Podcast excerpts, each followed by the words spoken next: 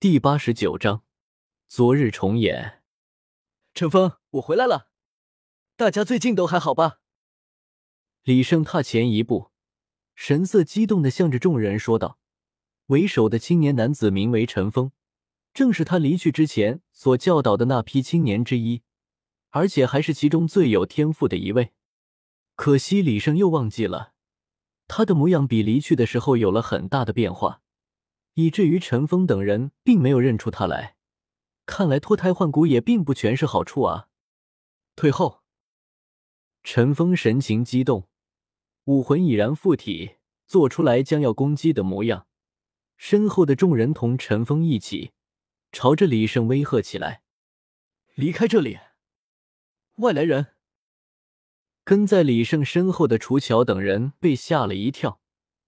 虽然听不懂李胜跟他们讲的话，但是看着对面来者不善的样子，原本放松下来的神经又一下紧绷了起来，不由自主的做出了戒备的动作。这下反而刺激到了陈峰等人，攥紧了武器，已经悄然瞄准了李胜和身后的众女，只等陈峰一声令下，就要发动攻击。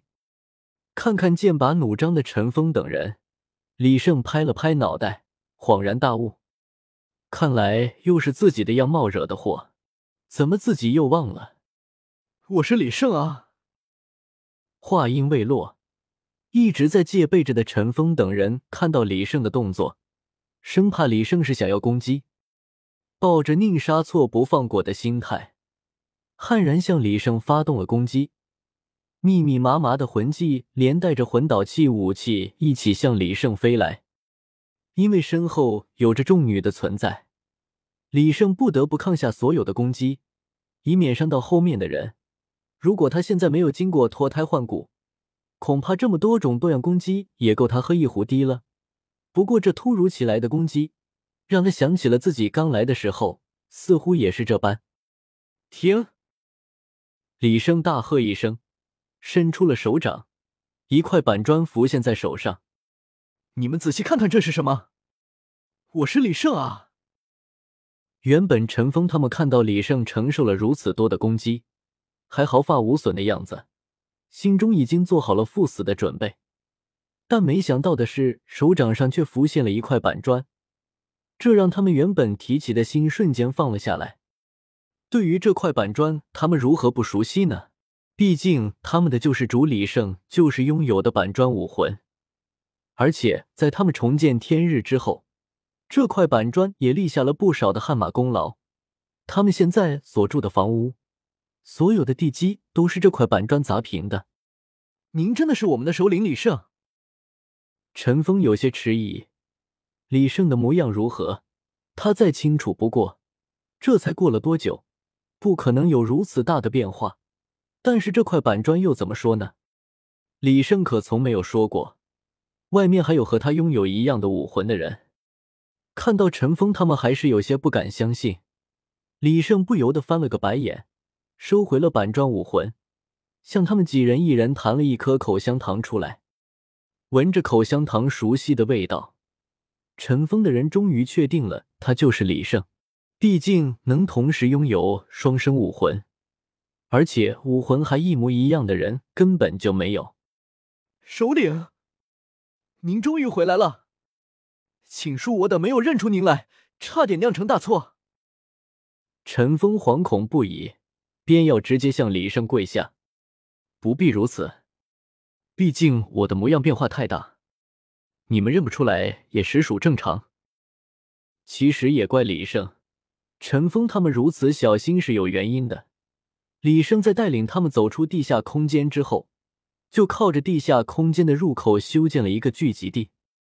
可能李胜想的比较多，也或许是李胜害怕万一地下城的人遇到了外面的人，被卖了个干净，便将外面的世界讲的黑暗无比。为了提起他们的戒备之心，甚至还讲述了不少的例子。原本如同一张白纸的众人，在李胜的熏陶下，也慢慢染上了颜色。在李胜刻意放大他们忧患之心的情况下，他们对一切的外来人员都怀着最为抗拒的念头。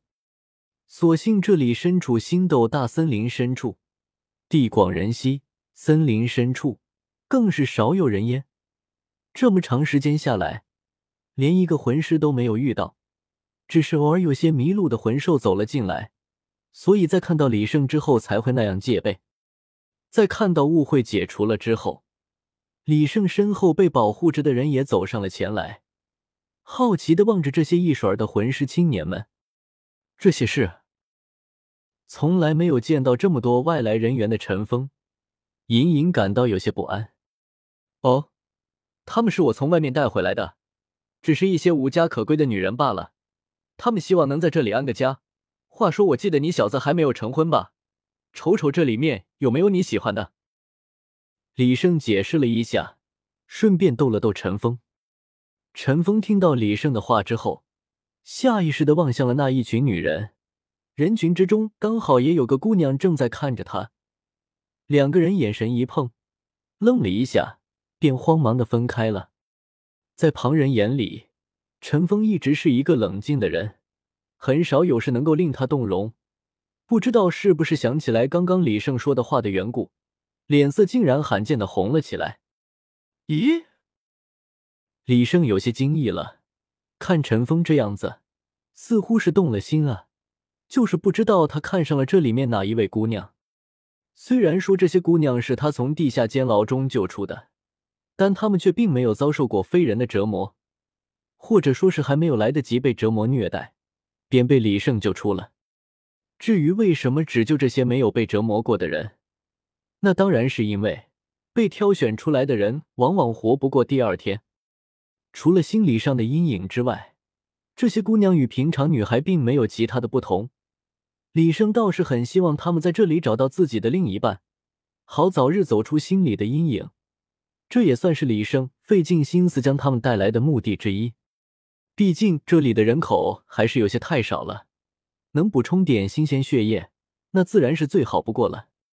首领，请跟我来。相信古老和清雪瑶他们知道你回来之后，一定会特别开心的。陈峰定了定神，暂时性的将那一瞬间的悸动从脑海中撇出，带着李胜走上了山坡。